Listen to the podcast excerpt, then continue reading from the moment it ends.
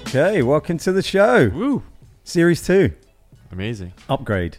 Very good upgrade. What the hell? I mean, I have to shout out to our man behind the curtain, Beto, for hooking us up. If you're watching this, I mean, geez, this is insane.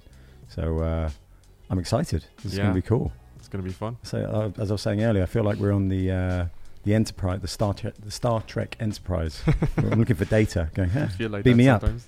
Up. But yeah, so we thank all of our listeners so far that have taken the time to listen, and hopefully you've learned some cool facts and information just as we have. And we have listened to your feedback. So hopefully the sound will now be crisp, smooth, and clear. Oh, yes. And obviously if you are watching, then that's cool. We're now on YouTube. So please do subscribe, share the knowledge, share with your friends. It's all about sharing and enlightening people, really. That's what we're trying to do. So... yeah, today we have got an awesome guy called Daniel Zameer. I don't know if we were talking about this earlier. Have you seen some of his stuff online? I've watched just some of the live videos. I think Daniel, you might as well come on now. Anyway. Yeah. Hey man. So we should call you Mister Backflip. Well, you kind of. Talk me through my sports. Yeah. Okay. First of all, I'd like to tell you that the seats are really comfortable over here. Oh, really? So nice. I'm just really comfortable in this position. This is good. And thanks for inviting me onto this show. Yeah. This is amazing. Love it. Started following you guys. Doing a really good job. Where do I have to start off with? Well, let's actually start. So I was going to do the intro, but you might as well do it yourself. So sports. Yeah. So what's your thing? Yeah. Okay, so now I'm a master trainer. Mm-hmm. I'm a fully qualified master trainer. What does a master trainer mean? So master trainer is more of a there's personal trainer, and then a master trainer is sort of a little higher level than a master trainer. So the content, the staff would have studied a bit more detailed, mm-hmm. right? So yeah, that's the master trainer. I also I'm a graduated physical education teacher, but I never got the chance to pursue that career further. Mm-hmm. Although I do actually get a chance to every now and then teach kids.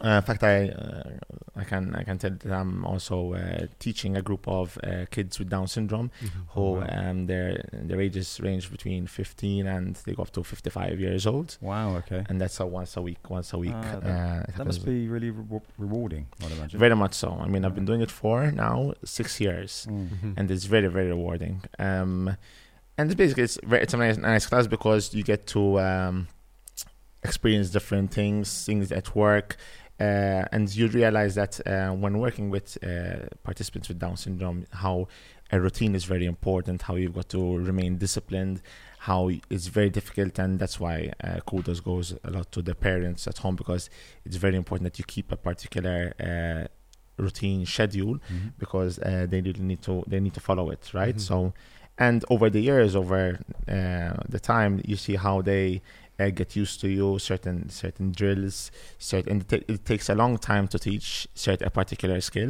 yeah. but then once they actually acquire it, you'd see how easy it becomes. Yeah, okay. Well, that is the most beautiful thing.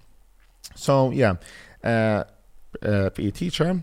And going back, I mean, my sports career started when I was 6 years old. I started with martial arts. Mm-hmm. Wow. In fact, it was I was at school. I mean, a lot of people passed through bullying, and I passed through a time when I used to be bullied after school. And I remember I received this sort of brochure magazine at home, and I see this guy just doing a flying kick, and I'm like, I want to be this guy. I want to be just like this guy. And funnily enough, my parents knew him, and we spoke to him, and it's like, all right, so basically you just need to start on these days and times in this location. Mm-hmm. And I signed up when I was 6 years old. But the funny thing was that everyone, I mean myself, I thought that I want to learn how to fight. Yeah. The good part was that I learned how to defend myself, and based in the dojo code. So when there's a particular code of karate, it was always to prevent that in a fight there's never a winner. So the most thing they've got to do is try to avoid a fight, and you're always there to defend yourself. Well, I mean, that's the whole point of martial arts, right? That's the whole point of it. Yeah, not attacking. Yeah, mm-hmm. yeah. So I learned something. Flexing. I said something else. And I think the discipline in the martial arts brought out a lot of my inner characteristics, in a sense that I'm a very disciplined person. I like rules. I like following rules. I do not smoke. I do not drink any alcohol. I'm quite on and it's been for a very long time. So super clean, yeah, super clean. Nice. No drugs. I mean, it built this sort of inner self in me. Mm-hmm. I mean, I do have things where I restrict myself completely from maybe, but it gives me it makes me who I am. Mm-hmm. So I'm happy with that. And then when I was around 10 years old, I sort of diverted into football. I used to, it was a trend that everyone was doing football, and I wanted to fit in the school team. So I started training with the local team. Which team is it? Birkirkara. Okay. Nice. I started as a player. And then at one point, I had an inter-school tournament, and I was placed goaler. And funnily enough, we were playing against the coach who was coaching me at Birkirkara, mm-hmm. and he told me, like, why did you play goal there? It's like, because I love playing goal. Like, okay, from next training session, you're playing goal at Birkirkara. Okay. And I was started playing goal there, and that's when after 2 years, I sort of changed my life from football, and I went to handball. Oh, really? 3 years. Do they have handball in Malta? They do. Oh, man. Have you seen?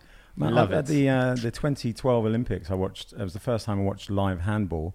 It's ridiculous. Amazing. It's so aggressive as well. It is the second fastest game in the world. It's unbelievable. After ice hockey. The ball itself was quite small. Size 4, size 5. Is it sticky? It's sticky because they put glue on it. Ah. So they put glue on your hand just to have a better grip. But then you end up with the ball and the floor all sticky, so it becomes quite... disgusting, but but it's a very beautiful sport, very fast. The training is very good, mm-hmm. and I spent 3 years playing handball until it came to the point where I had the O-levels.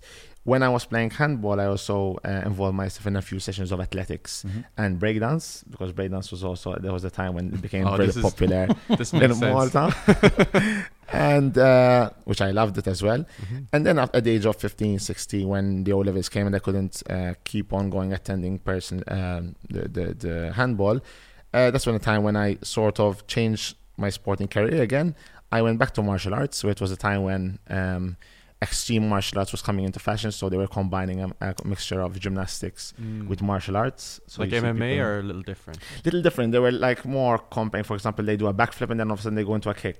Or they form this kata. Just standard backflip into a kick, you know. And it was really good. And so I decided to start gymnastics at the same time at the age of 16. Okay. And then again, I did another 2 years combining both gymnastics and martial arts. Is that quite late to start gymnastics? It is late to start gymnastics. And I mean, is there a benefit to starting later, or is it more of a hindrance? It's more hindrance. I would say that certain skills, especially for example flexibility, you can develop them unless you are genetically already flexible. Mm. It is easier to start when you're still a young age, where your joints can take a wider range of motion, mm-hmm. rather than starting at a later time, because as we start growing up, become stiffer, we spend more time sitting down. So when you're a student, you spend a minimum of 8 hours, you know, all the time sitting down, reading, writing, doing what you're supposed to, mm-hmm. joints stiffen up. So and in fact, we realize that as soon as girls hit puberty, they become it's also their body kind of grows, changes, and that's the moment where they already start becoming stiffer than they were pre-puberty. Really? Wow. So that's an important fact about girls. Wow. So I started at a late time, but I always wanted to do the backflips, do the front tucks. I always had that passion. So I started those, but at least when you're younger, it's not that scary doing things. So you're like, all right, let's do this. And I remember, God bless his soul, Mister Chun, which was my gymnastics coach. He told me, okay, so the first time I learned the backflip, I'm like, yes, I learned the backflip. He's like, excellent. Now do that for 50 times. And it's like you have to repeat that backflip for 50 times in order to make it part of you. I'm like, okay. And the next day I woke up so sore. I still remember the time I was so sore after doing 50 backflips, because it's a combination of power and core and tightness. Cool, yeah, your core and you have really to pull your knee so fast. I'm like, okay, another one. And then the next day I could barely laugh. I could barely just open up. It was so, I can remember the feeling. But that feeling of learning something that you've been wanting to, I mean, when I was young, I used to watch like the Karate Kid and all these movies and Power Rangers. Yeah. And they're like, wow, you know, and like, I want to do that. And then when you come to the point when you actually learn something that you've been wanting to learn all your childhood career, I'm like, okay, cool, this is cool. And now what's on to the next one? What's next? Yeah. And so how can, so if Stephen wanted to do a backflip today, good luck. How would you How do you start? How do you start? I'd say it's always possible. First of all, I think it would all be the safest to learn it in a location, in a place where not grass or the sea. I mean, at least you're with a coach, someone professional that can that there's a foam pit. Oh, where, foam pit, of course. So at least you get over that feeling, because when you're young, when you're a kid, you cannot think of what can go wrong. Yeah. Right. The further, the more we grow, we start thinking of everything that can go wrong, except getting the backflip. So you start saying, maybe I can fall, hit my back, break my neck, and this might come wrong. And that prevents us from doing things we want to do in life. Mm-hmm. So when you're young, that fear sort of is out. But when you grow, like, all right, at least there's a foam pit. So if I land, I'm just going to land in a foam pit, which is fun. And then you start, so now after the foam pit, you start removing it. And then they put you on a higher level so that you can jump, but you have more time to rotate and then land on a softer landing until you actually balance it out, till you come to a very sort of good surface where you can actually take off and land back onto your feet. But it's if the will is there, you get it. Yeah, it's long process, but it's fun. Okay. But it needs hours of practice. Yeah. Hours of practice. Challenge accepted. See you next week. Back flipping your way in. It was good. And then at the age of 18, I mean, that's when I sort of had to give up a bit of, I mean, then the A-levels came in. That's when life became tough. Mm-hmm. And then sort of I had to dedicate more time to A-levels and education. But then when I remember when I entered university, I started working inside a gym, and I started working as a gym instructor, and I fell in love with it. Okay, so I can remember that when I was 13, I made my subject choices based on biology, chemistry, and physics, which I do not regret, because I mean they taught me a lot of what I know today. Mm-hmm. So those were the basics, the foundation. And then ongoing, I sort of, I decided to change my career from wanting to become a doctor onto wanting to become a physiotherapist. And then sort of I... What was the, because it's quite a change. So what was the... why did you change your mind? Basically, my father is a doctor. Mm-hmm. So I looked up to him. He's a very good doctor. I admire him. He works very hard. Mm-hmm. And I mean, it's a nice job that I could see myself doing for a certain time. But when I and obviously you always want to make your family proud, yeah? Yeah. But then ongoing, when I started growing up, I started saying, but... I love sport. There has to be sport, something involved. I mean, passion in what I do. If I want to do a job that I want to end up doing for the rest of my life, I mean, I've got to do something that I need to wake up and love doing. So then I said, how can I combine both sports, fitness, and the medical profession? So I decided to go for physio. I decided to look into the physio department. Mm-hmm. But I didn't have enough support to guide me into what it requires, what I should be doing. So. And that was led onto sort of the PE teacher career, mm-hmm. and I pursued the career. So I entered university as a starting off to be a PE teacher, which I don't regret because I had great teachers, great colleagues, peers. It was a great time. We met, we still meet nowadays as well. But it was a fun experience. And in the second year, I remember that. So in the first year, I started working inside a gym. Because I always wanted a job that could good. I mean, if I had to be honest, my second most favorite job after being a gym instructor would be a bartender. Funnily enough, I don't drink, but I just love being a bartender. The mixture of the drinks and preparing, I just used to love it. Okay. But so then after being a bartender, I actually went. It's such a contrast, a huge contrast. Super healthy to poison and.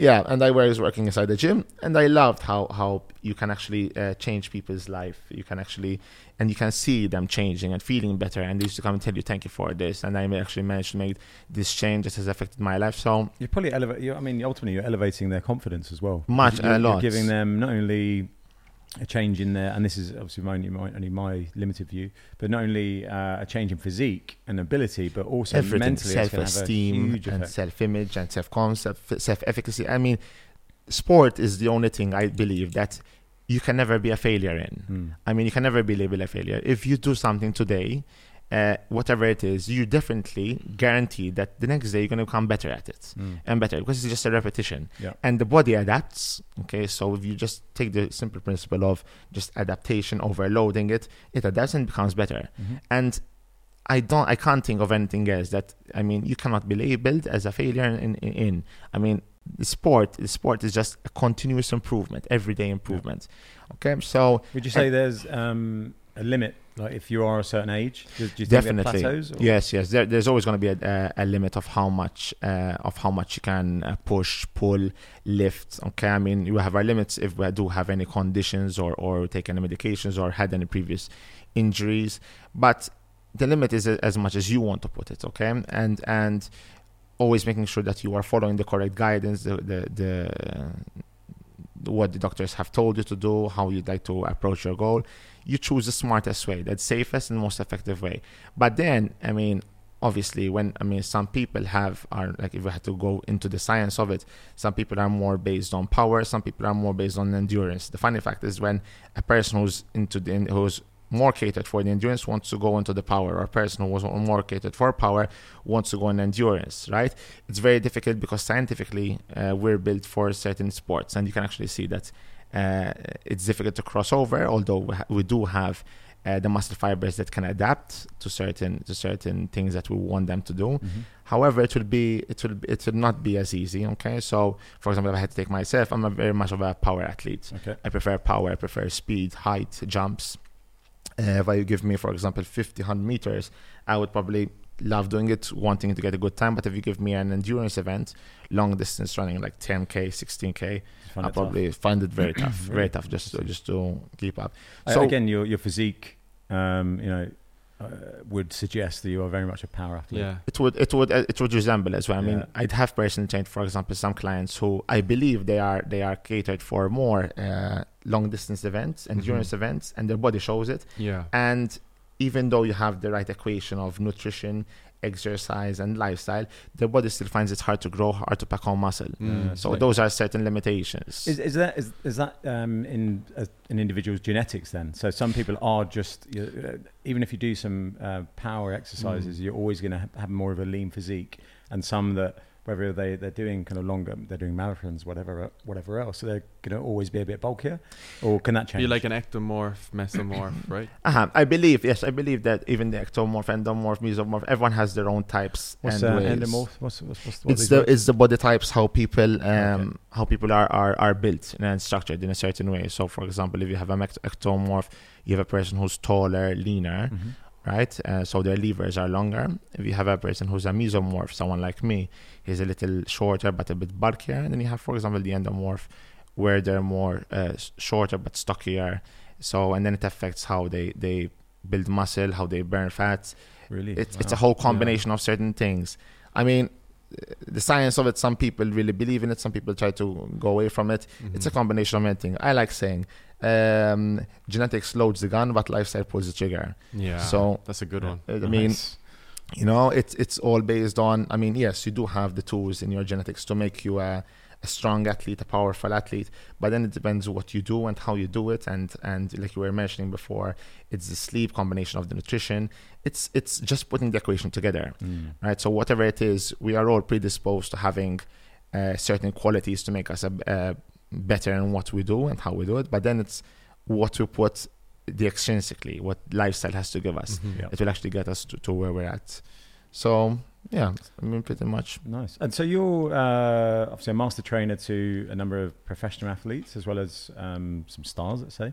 So how would a typical program look for an athlete compared to, say, someone like myself? Okay. So what are the big differences? So basically, I mean, the difference between athletes, and I mean, everyone has to move the same. So between a person who can call an athlete and a person who's just a normal person, everyone's built to move the same. So whether it's an athlete or just an average person, we're still going to having them doing them very similar tests of how they move, how they squat, how they push, how they pull, certain exercises which will be, just so that we know their body, how it functions. Right, so they'll be put under a certain test. Obviously, if it's an athlete who's preparing for a certain competition, who's preparing for the Olympics, I mean, there is a certain test, certain qualities that they'll have to achieve. So, for example, if they need to achieve more power, more strength, we'll have them doing certain tests catered for this. If it's a person who's normally, for example, a person like to lose body fat, we'll have them doing the caliper. right? But it will be a combination of many things. The unfortunate event is that in order to test, the equipment is quite expensive.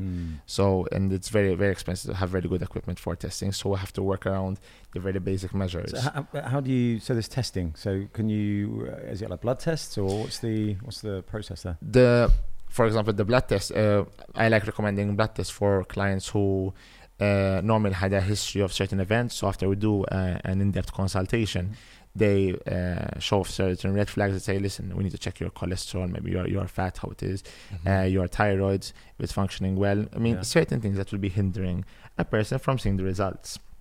Then there could be many things, but the easiest, and I would say, I mean, some of the cheapest things we could do is normally a visit to their physician, where they'll be, I mean, we do it as well, but the physician will be more in depth, where they test their blood pressure, they can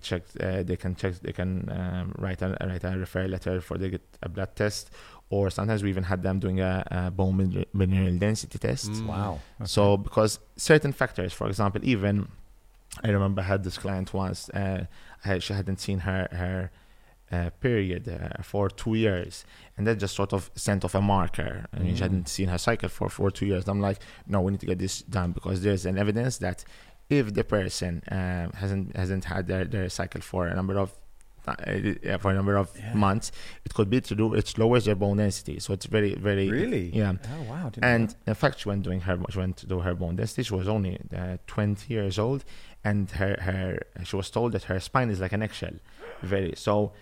Imagine just starting off a person who suffers from, I mean, and women are quite delicate. I mean, to a certain extent, you've got to make sure that if a trainer is working with women, he's got to be specialized in that area.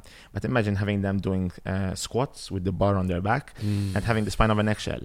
I mean, can you imagine what or just a simple fall, or having them doing a squat jump and just having a simple fall. Yeah. So it's very important that the clients are assessed and measured after a deep consultation. I mean, the consultations are very important, because those are at least on a very basic paper. You can it can just hint off certain red flags, where, listen, what happened over here, or what was done, or the injury. Had you done a proper rehabilitation? Oh, no, listen, I hadn't done proper because I decided to leave it out, you know? Okay, so that might stop us from achieving the next goal. So it's important that we shouldn't focus just on the strengths. Weaknesses are more important. Yeah. So if you had an injury in the past, it could be that, say, for example, if you wanted to get back to running and you had an ankle injury 10 years ago, I mean, maybe because of the lack of range of motion inside the ankle is preventing you from running better, running faster, or doing certain activities that you don't want to do. Yeah. So how important is it that in the beginning of the process, there's an assessment, an evaluation of what actually is going on, right? And then from then you can start building up on the program. So I would prefer having a person, whether it's an athlete or just a normal client, having them first assessed and making sure that they're working the way they're supposed to, rather than having them training in the proper form. Okay, because at some point, the body's going to fire up. Okay, yeah. At some point, it's going to give in. Yeah. And it's much safer, much easier to break down technique, break down form, go lighter, having them doing the exercise the way they're supposed to, and then building them back up. Yeah. On the right track, rather than having them keep on doing the same method as they are doing, that can lead to a possible injury that might set them out far off later on in life. So that is where we come in as professionals, and this is something that has to be done thoroughly. Okay, so you have to really look into and know exactly what you're doing. But that is the beauty of our jobs, right? We assess, we can evaluate, I mean, and then we educate. Okay, and then the most important is that we get them to commit to the program, and having them doing the exercises daily for their own benefits. I think that's a big thing, really. You know, there are a lot of PTs out there that I would say aren't doing stuff like this. You know, they're just going, okay, cool. What do you want to work on? Let's work on that, and then off we go. And I think, obviously, as you're highlighting, there could be a big danger with that. You know, if someone has a really weak bones, and then you're suggesting kind of lifting heavy weights, whatever else, you could potentially really injure yourself. So I think, and to be honest, it's common sense to, you know, have an assessment before you start building or start working on yourself. It's just it's something I've never even thought about. I just kind of thought, okay, if I'm going to go to a professional trainer, I'm going to just work on it, work on building my arms like you guys, or, you know, just a certain element. So I think it's something that's missed, actually. Definitely overlooked. Yeah. For sure. The most important is that no matter what we do in our jobs, the first and the most important goal is injury prevention. So whatever we have to do, the most important is that we do not get our athletes or our clients injured. Now, in order for us to prevent them from doing that, there has to be some form of evaluation, some form of assessment, showing us, guiding us that these clients are not supposed to be doing, for example, exercises A, B, and C. Okay, so for example, if simply told, if a client has presented to us and he tells us or she tells us that they suffer from, say, high blood pressure, right? We have to have the knowledge enough. The first and most important is that they get the approval from their doctor. They're like, listen, this client suffers from high blood pressure. He's on this type of medication. So making sure that he doesn't do these exercises, or just be careful to do that. We have to have the knowledge to apply that to our training. So we've got to make sure that if a client, for example, suffers from high blood pressure, certain movements, for example, lifting heavy weights above the head, is a definite no-no. Okay. Really? Definitely no-no. Wow. Because you would want the heart to beat so hard, and it's going to get harder to go up to the top, right? Yeah, okay. Or, for example, isometric exercises. Okay, so for example, just trying to push the wall, or a plank position, for example, is a definite no-no for a client who suffers from high blood pressure or medication. Okay, because you're restricting the blood flow. Okay, I see. Yeah. Okay, so you don't want to increase that blood pressure because it can lead to a stroke, right? Yeah. And again, if a client suffers from any condition, it brings out a medication. And medications have their side effects. So if a client is, for example, on a certain medication that can affect that to lower their blood pressure, when they're in a certain posture, for example, when they're lying down, and they come up, for example, so abrupt without coming up towards the side, they can have sort of a low blood pressure effects. So they feel kind of daisy. Yeah. So it's very important that certain exercises have to be catered for, right? And many clients, many, and we don't. There are no ages. I mean, they can be as young as 15, 16-year-olds who suffer from asthma, diabetes, blood pressure. Okay, there are no ages, and we're saying that the further we are going, we're seeing a sort of younger population suffering from these diseases. Yeah, I mean, the amount of sedentary time, I mean, has increased so much. I mean, students are spending so much more time sitting down, right? Becoming less active. I was going to say, why do you think this is? Why do you think there's a higher diabetes rate, a higher asthma? It's a combination of many things. I mean, awareness. I believe awareness has increased with regards to fitness, lifestyle, activity, exercise. Yeah. Yes, but committing to the program has become more difficult. So the psychological aspect behind it, as to I don't think we have really truly understood what gets a person to be so committed to a program, or why aren't they becoming so committed towards it. I mean, there are many options. There are plenty of options nowadays for patients to have their children going to do a certain particular sport or exercise or whatever it is. But why is it that they are not participating? Why is it that they're holding back? So maybe distraction. It could be distraction is definitely one of them. So yes, they're spending more time on these technology devices. I mean, nowadays a 12-year-old has far more tech-advanced mobile than I own one myself. Yeah. I mean, and the problem is that I also seen. I mean, that we experience certain parents are praising, are gratifying their kids with just giving them technology advice. If they pass their exams, for example, if they do pass their exams, they're showing them that their reward is extrinsic. So if you do pass your exam, you get this reward. Yeah. So this is not good for you. The mindset is being, okay, I will pass not for myself. I will pass because I want to have this. Oh, I see. This gift. So I'm working hard for something that I need to achieve. That is my only success. But if I don't pass, then I'm a failure. So it's almost highlighting we need to kind of change the mentality with regards to the reward system. So it's like, you know, you're being rewarded with the knowledge, rather than here's an iPad because you've just got an A. It's like, no, what are the benefits of you getting an A? It's now that you know all about this topic, and you can put that to good use. I think the challenge, I mean, going into schools and stuff, I think it could be questioned, it could be argued that the whole schooling system is a bit is flawed, is dated, it is. and much like some of the things, you know, we discussed earlier with kind of medication and sports, and how there is a bit of a disconnect. It could be the same in schools, because everyone is taught the same, and everyone is an individual. So there may be certain things that, even how Stephen and I, how we maybe learn things. You quite enjoy reading books. Mm-hmm. For me, I find it more of a chore, but I do enjoy it once I get into it, but it's just not a natural thing. So, and this is just to individuals. So imagine taking that to a school of 30, a classroom of 30. And physical activity has decreased immensely. Physical education has become less. I mean, it has decreased. Mm. So that is something that, at least if we need kids, I mean, the national recommendations are to get kids to be at least active for an hour a day.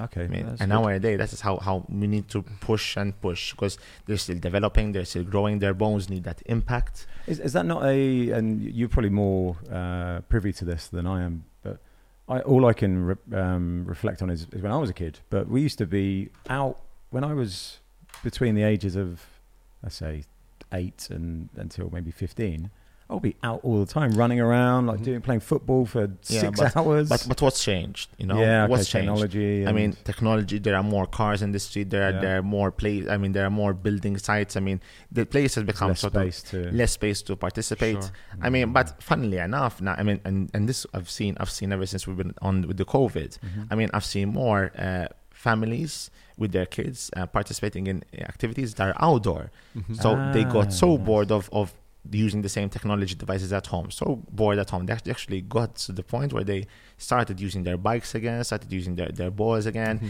I mean, doing things where it's sort of building the family thing again. Yeah, which is really nice to see. Yeah. So we can't blame that cars and pollution have taken over to the point where saying, listen, these roads are not safe, take out the bikes, but it's an excuse. It could be also an excuse, right? So, and it needs to, I mean, there needs to be a push in the amount of time dedicated to physical activity inside the schools. I mean, that is where they spend most time. And we have to understand what keeps a person, a student, back from participating in physical activity.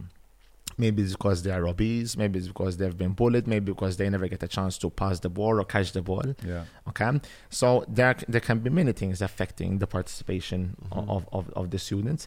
And apart from that, it's also, I mean, not every student likes participating in a sport where they're not so good in. Mm. So it is one of them. It can't be that, you know, that because you're gonna be if you're always doing football, you know that you're gonna have the good players, you're gonna have the bad players. But then that's where you start. If you are always relating physical activity when you are still young, you're relating physical activity to being a failure because you were never chosen, you were never placed on the good team, you never got a chance to kick the ball, you were always scolded for passing bad, or you were bullied within that sort of, you grow up with a mentality that as soon as you think of physical activity, you're thinking failure inside your head. You think of it's a negative vibe from a very young age. Yeah. And this is a problem. So if you instill negative vibes into students that are still trying to increase their physical activity just for their own benefit, but you made it in a point of a competition, sort of, that's already building up a negative taste towards exercise. Yeah. And something that I've seen in the past as well, which is not something I can really approve on, is there are certain parents who become very, very sort of pushy onto their children, that they want what they wouldn't have achieved themselves in the past. Okay, so they're kind of... They want to see them... They're trying to drive them, even though it can... their intent is maybe good, but it's actually having... But then it can turn onto a very ugly side. Mm-hmm. So they become more competitive. Is there a danger, though? Because you could see... I mean, you've got the snowflakes at the moment where there's almost like a sense of entitlement because they've been rewarded too much or been told that everything is good rather than... And this is only my view, and I don't have kids yet, but I think you need to fail sometimes. You need definitely. To, I mean, you need to be like to fail to then to understand. I need to work harder. Not everyone's a winner. Yeah, but that's why you've got to teach them what failure is, and it's very important that every student, every person in life has to understand what failure is, and that you embrace failure as part of your growth. Yeah, I mean, if you don't understand what failure is, how can you ever? I mean. If you can never grow, because then you'd be afraid to take up new challenges. Yeah. Yep. So it's building up. Okay, and even when they're young, it's very important that you teach them how teamwork is done.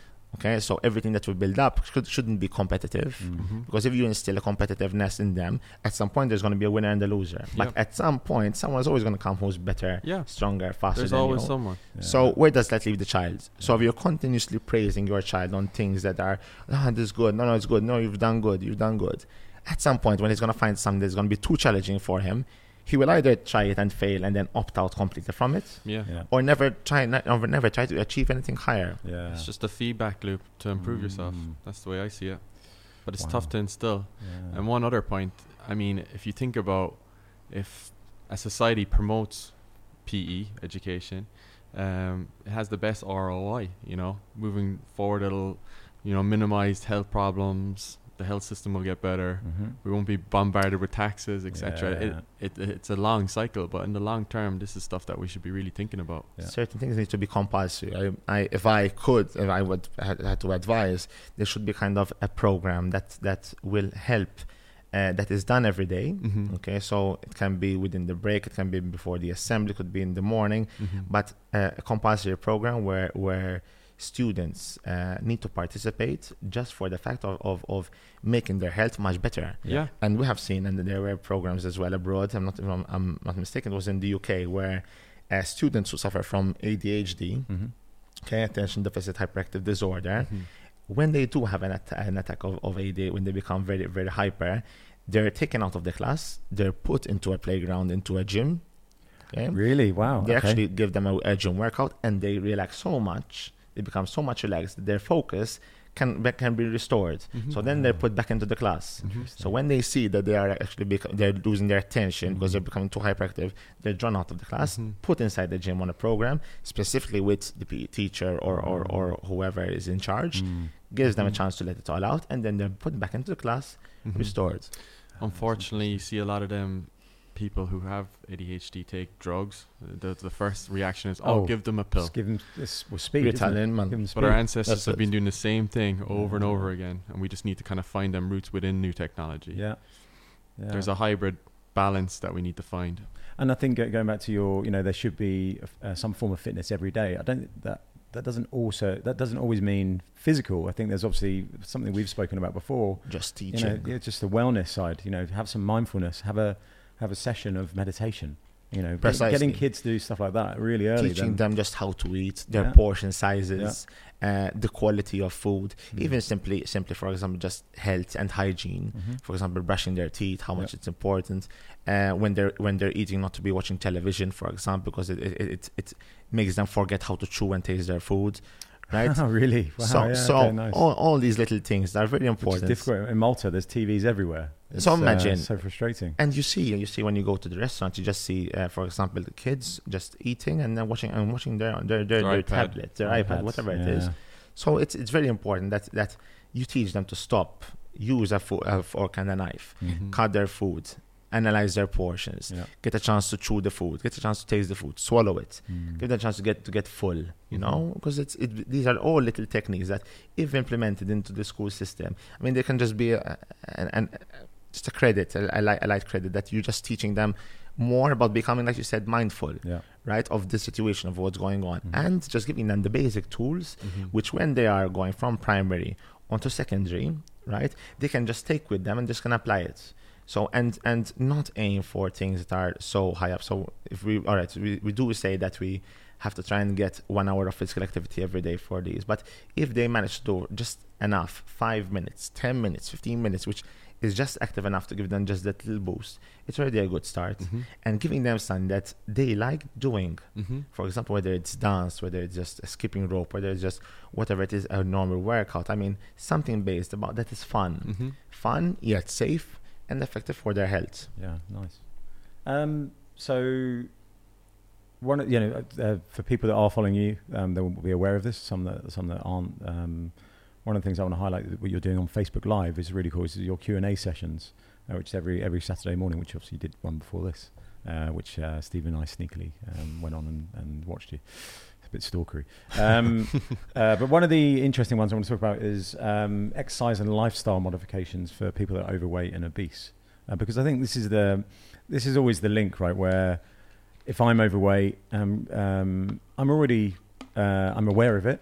And it has potentially some damaging effects on my psyche and you know my mental health, because I'm thinking, okay, I want to be looking fit and healthy like you, but I don't have the tools, I don't have the knowledge, and I just don't even know how to even start. So where, you know, for someone in that position, mm-hmm. how can you initially help them? What kind of things can they at least start with to then start putting them on a better path? Mm-hmm. Okay, so first and most important thing is that you have to realize that obesity, overweight, doesn't come overnight. Mm-hmm. Okay, it's a process. It mm-hmm. takes time. Some people, as we mentioned before, some people are predisposed with the genetic inheritance of the obese factor. Mm-hmm. I believe that, and it's shown, it's proven that they carry certain genetic factors that make them overweight, obese, or very hard, very difficult to lose weight. Yeah. But then, as we mentioned before, and I'm going to say it again, genetics loads the gun, but lifestyle was the trigger. Mm-hmm. So it starts from a very young age. And as toddlers, we rely on our parents, or our guardians, or whoever's taking care of us, to guide us, to lead us into the best ways forward. So portion sizes, quality of food, trying to reduce the amount of sedentary. Those are certain things we do not have control over when we are young, mm-hmm. right? So we leave it into someone else's hands. So that's an important start. We can also go further back. We can say, for example, even during pregnancy, okay, just the pregnant mother has an influence of what she's taking as a nutrition that can also affect the infant mm-hmm. when it's still inside. But then growing up, okay, it's very important to understand that it's being obese can be just a state that you can still be overweight yet be healthy. So being obese has the most important that you don't let other comorbidities come out. So for example, if you are just overweight, borderline obese, or you've hit the obesity, you try and prevent becoming diabetic, you try to prevent being hypertensive, so higher blood pressure, you try to prevent damage to joints. So that is the goal, right? And that is where you've got to start off with. And then once you find the right tools, so you find the right person to try and motivate you to get started, the most important is that you have at least support. Support is one of the most important things. Everyone has a relapse. Everyone starts off on the right foot. Everyone starts off motivated, but at some point in time, there's going to be a tough time when you feel that you want to give up. You have plateaued. You feel like you want to give up. You're bored of eating the same food. You've been consistent. That's when you need the support. So people, family, friends, colleagues, whoever they are, have to be part of your system. Mm-hmm. And I also believe that having a good contact system, so whether it's your psychologist, psychiatrist, GP, personal trainer, dietitian, whoever is in the same process. So if the client is in the center and he has his contacts, that if he's feeling bad, he can contact his psychologist, his psychiatrist. If he requires another fitness session or some guidance, it's easier for them to reach out. The chances of them being more successful is going to be much easier. Yeah. Mm-hmm. So it's very important that the client is not left alone. So that is a very important start. And even when they relate their problems to other people who are obese or who have overcome their obesity, it also helps. So associations. Okay, yeah. Facebook groups where people have passed from certain events, moments where they fell down, and they start helping one another rather than feeling sorry for each other. And that also tends to help as well. Okay. But the most important is that I have seen, and I know many clients who are overweight and obese, mm-hmm. yet they are much healthier and fitter than certain clients who are of a normal weight. So, if you had to say, for example, we normally use the BMI as a start, but we do have clients who are over the number 30, mm-hmm. and we have compared to a client who's with normal weight, mm-hmm. right, under 25. But if you had to compare, for example, their cholesterol, mm-hmm. their hypertension, their sugars inside their blood, you'd see that the obese client is much healthier than that. And that is what you've got to aim for. You might not always bring down the weight completely as much as you dreamed of, mm-hmm. but do not let it be the thing that will put you off. Mm-hmm. The most important is that you have everything functioning the way it's supposed to. Mm-hmm. So your blood is working the way it's supposed to, your lungs, you have reduced a huge amount of weight. there are support systems. I mean, but making, I mean, for example, there's bariatric surgery, there are certain operations. There, oh, wow. Okay. But it must not be the first way out, as we were saying before. For sure. Yeah. I mean, and they will not allow you to take part in these surgeries unless you have committed yourself to these lifestyle interventions. Oh, really? Okay. That's so they're going to give you a six month plan, and telling you, listen, you've got to try this, you've got to make sure this, you've got to lose a certain amount of weight before you actually are allowed to do this part of this operation. This is things like gastric bands. Exactly. Which does work. I mean, I've got a friend that she did that, and it does have work. A huge impact. But then it just obviously, what she could eat was really limited. Like, exactly. The size of what she could eat. Wow. Plus, you've got to see the side effects, the long-term side effects. Yeah. Okay, so there are certain things that you got to and then you got to start taking more vitamins, more minerals. Mm-hmm. So making sure that you are not undernutrition then. Oh, of course, because you are ultimately limiting what you can take in. Yeah. Exactly. Yeah.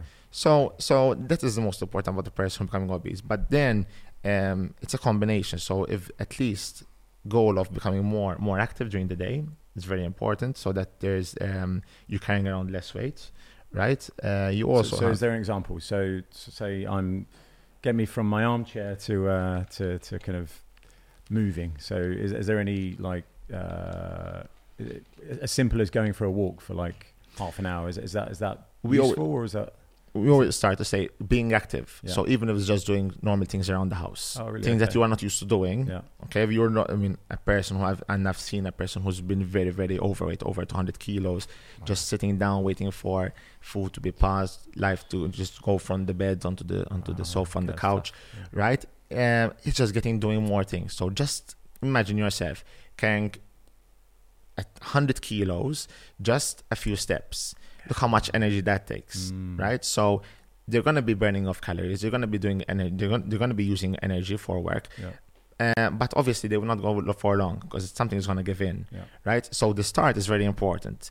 But aim low, okay? So you start from a few steps a day. Mm-hmm. I wouldn't recommend a person who's so much overweight, who hasn't been out of the house for such a very long time, to start and doing a 30-minute walk, because the chances are that you'll either get injured or you'll hurt, or the amount of soreness the next day will put you off. Mm-hmm. So don't aim too high too soon. Yeah, start as low as you can. Mm-hmm. Very basic goals. Okay, even just if it's just a few minutes every day, and you build up on that. It takes time, as we mentioned before. You are not overweight. Overnight. Okay, you become overweight. It's a process. Mm-hmm. Okay, and you've got to reverse this process nice and slowly. Plateau is going to be a normal thing. Yeah. Okay, you're going to have weight loss is never a straight line. So at some point, your body's just going to plateau. It's going to hold on to what it has. It's going to think to itself, oh, what's going on over here? Oh, so okay.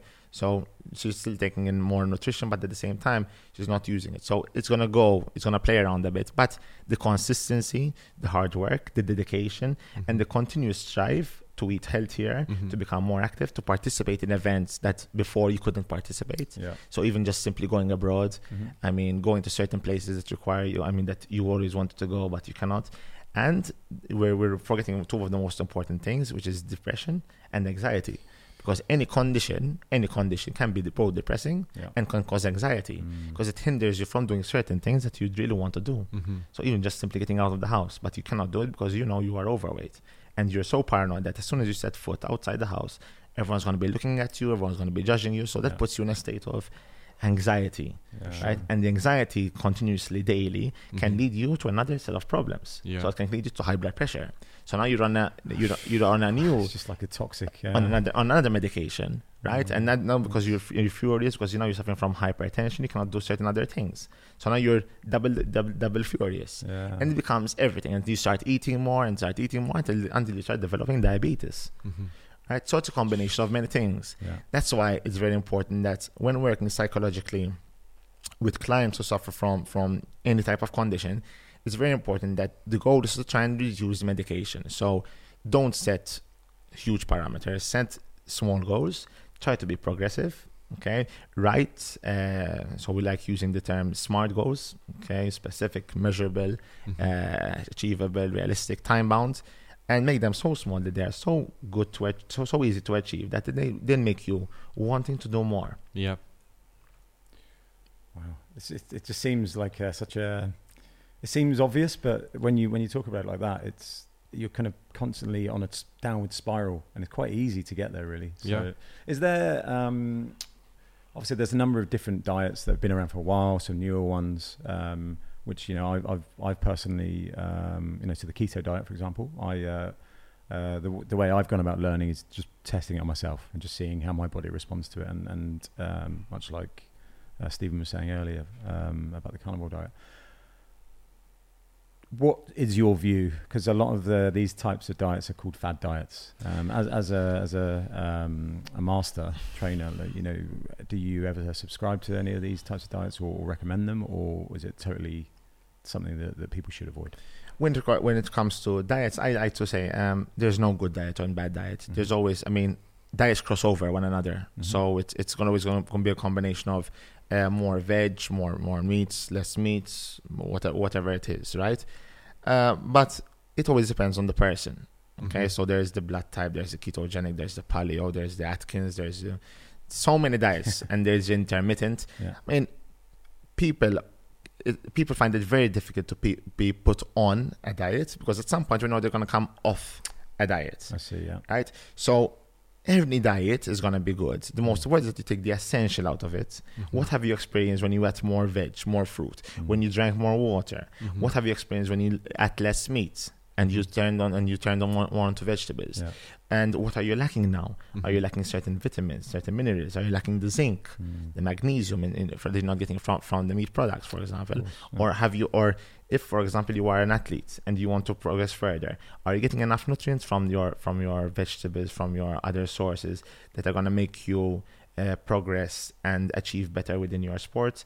So whichever it is, and this always has to be done under a dietitian or a qualified nutritionist. So a person who's like to improve a certain quality or achieve a better lifestyle, after seeking a dietitian, they're put on. And I believe it's also the same aspect that dietitians believe that you can't eliminate everything completely. At some point in time, you're gonna want to go back, unless, for example, it's meat. For example, I know a lot of people who decided to eliminate meat from their system, which is okay. The most important is that what you're not getting into the meat, you can get from different sources, and there are. But then you've got to match the portion sizes, etc., etc. Mm-hmm. Right? But so long as it doesn't hinder you to achieve your goal, if you're a bodybuilder or you're an athlete, that you want to drop down your body fat, so you start eliminating certain things that might cause an irritation or an allergy or make you look a bit more puffy, and you see that you're still managing to get the nutrition that you need. Mm-hmm. Everyone is a different case study. So 100%. Right? I would take myself, I say, listen, I know, for example, if I had to say, my body responds very well to carbohydrates. Same. So as soon as I eat more carbohydrates, my body sort of looks much bigger, much better, much stronger. Mm-hmm. I feel I can do so much more on carbohydrates. As soon as I eliminate the carbohydrates, my body just sort of reduces its mass. Really? I become more lean. But I feel I need my carbohydrates. Mm-hmm. But then I speak to many clients. They say, listen, after I consume carbohydrates, certain pasta, bread, whatever, I feel a huge fatigue, tired, brain fog. I feel continuously lethargic. I mean, something is wrong. So yes, okay, then let's get tested. Or try the elimination diet, which is the cheapest, right? See how you go. What diet is that? The elimination. Okay, what's that? So it's like eliminating, for example, if you say, for example, so it's always good that you write down what you're eating and what effects you felt after, right? So okay. For example, if you did eat, for example, bread, and up to a few hours later, you felt bloated, tired, puffy, whatever it is, write down the effects. Mm-hmm. Next time you try to eliminate it, somehow you go out without it. Yeah, and nice. You try to replace it with something else. Mm. Are you feeling better? Yes, listen, I'm not feeling that bloated. For example, we do see a lot of people that end up, after consuming pasta or bread, they do swell up from the abdomen region. Mm-hmm. Could be many things. Could be they are celiac, could be they are gluten intolerant, could be there are many things. Is that also a case of leaky gut? Because how often are you seeing clients coming with leaky gut syndrome? It's very difficult to say. Yeah. And when this happens, I always try to refer them out to a dietitian or someone who can do the food intolerance test. Okay, but the easiest is always trying to, first of all, the most important is that building a good immune system within the gut. So anything has to be making sure that you have your probiotics. I believe that probiotics play a huge role. and certain foods can cause damage towards the guts. So if it's whether it's oils, pastries, whether it's even if you are allergic, say for example, if you are gluten intolerant or celiac, I mean, if you are celiac, for example, it literally eliminates it's sort of like an autoimmune disease. Yeah, really. It damages the lining of the intestine. Oh, really? So it actually prevents you from intaking certain nutrients that are needed, for example, for calcium for bones. Mm-hmm. Right. Okay. So how important is that you actually speak to a profession that actually does the test for you to see if you are celiac, to eventually say, listen, I am celiac and I need to stay without, for example, the gluten, or if you are yeast intolerant, right? It can, I mean, these are many, many conditions that we're seeing that the further, the more time is going, people are becoming more hypersensitive to these things. Could be the additives, could be the preservatives, could be the coloring, could be so many things that just can cause an allergic reaction inside the body or irritation that only professionals then can guide them as to what they can do in order to improve their system, because we need to have a healthy gut, because we need the uptake of nutrients. That's where it comes from, right? Into the blood system. One of those things as well that I've been, and again, I haven't done extensive studies on this at all.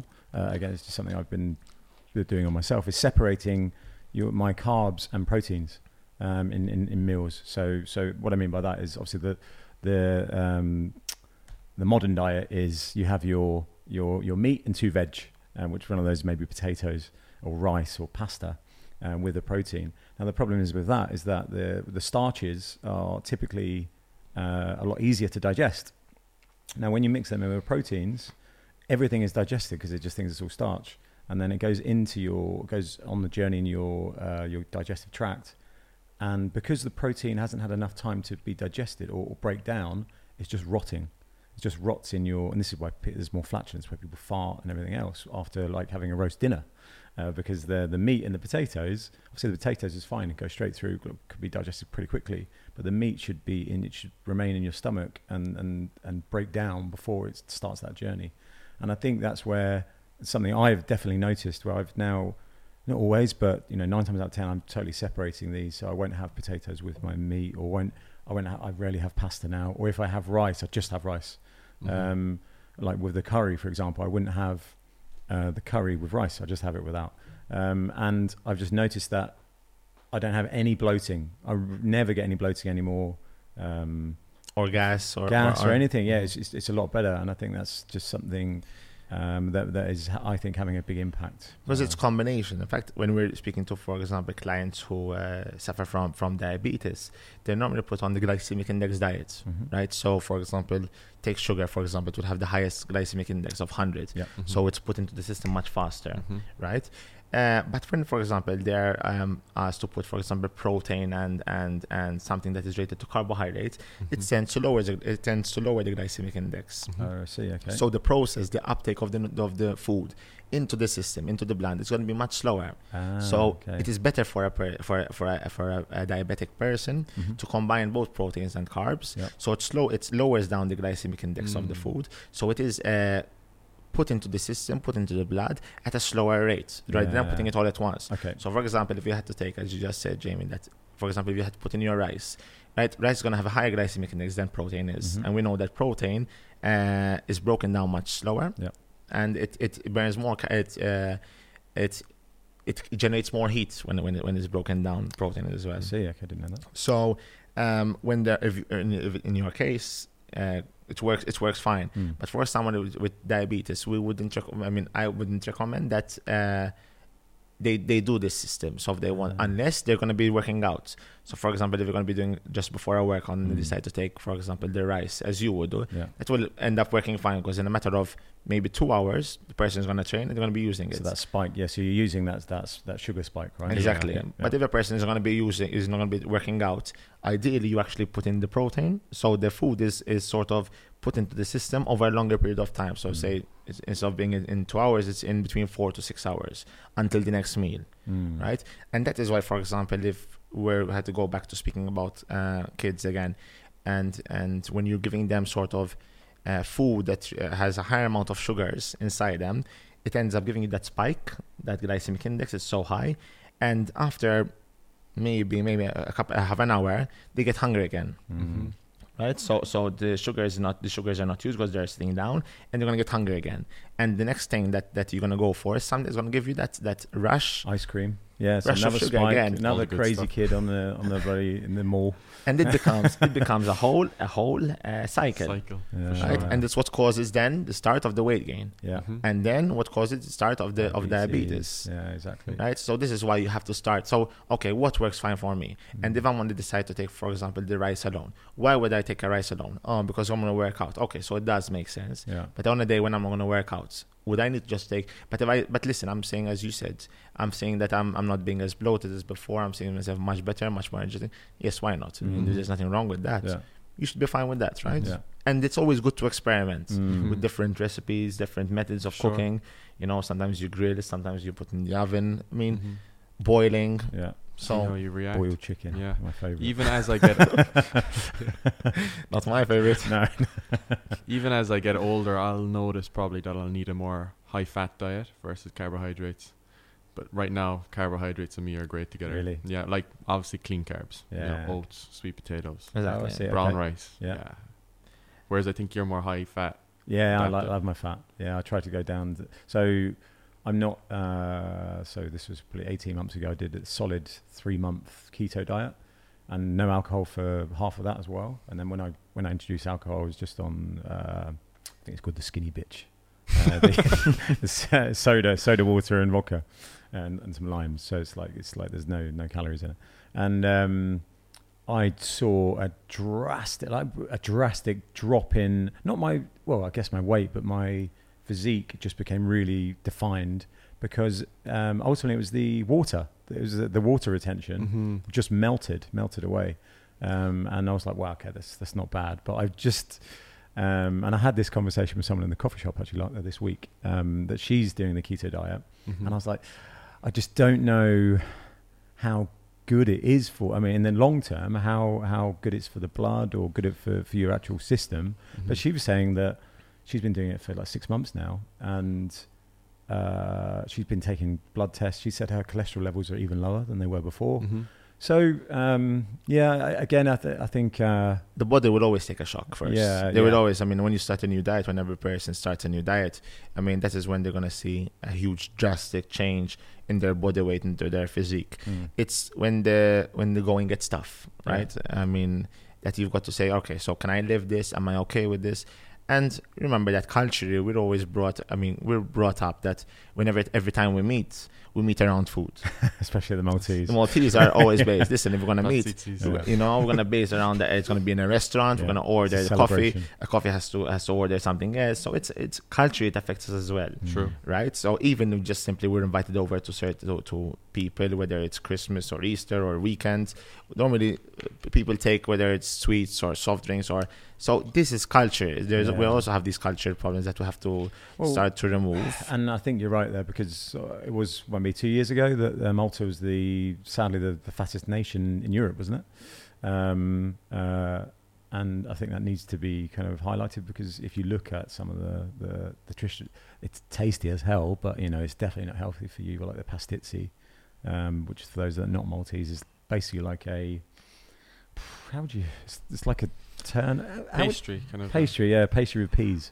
The most important that you understand that it's not wrong because you take it once in a while. This is people just have this misconception because so I can never take it again. Like, this is not about never. This is something that if you had to do it continuously. So for example, take me for example. If I had to take, for example, a McDonald's or a meal or whatever it is, it's not going to affect me to the point that it's going to damage me. So that once in a while, it's not going to do anything. But the fact that you're doing it continuously, daily, repetitively, that's when you start taking excess calories and starting putting on weight, where you have less vitamins, less minerals in your food. So you start developing certain diseases that are not working with you. That you have a lower immune system because you don't have the system, the right stuff to build up the immune system. Yeah. Right. So it's something that is continuously, and we have to be ready to understand that we are always going to be up with something. So whether it's a wedding, whether it's an event, a social gathering, I mean, are you willing to eliminate all those things out of your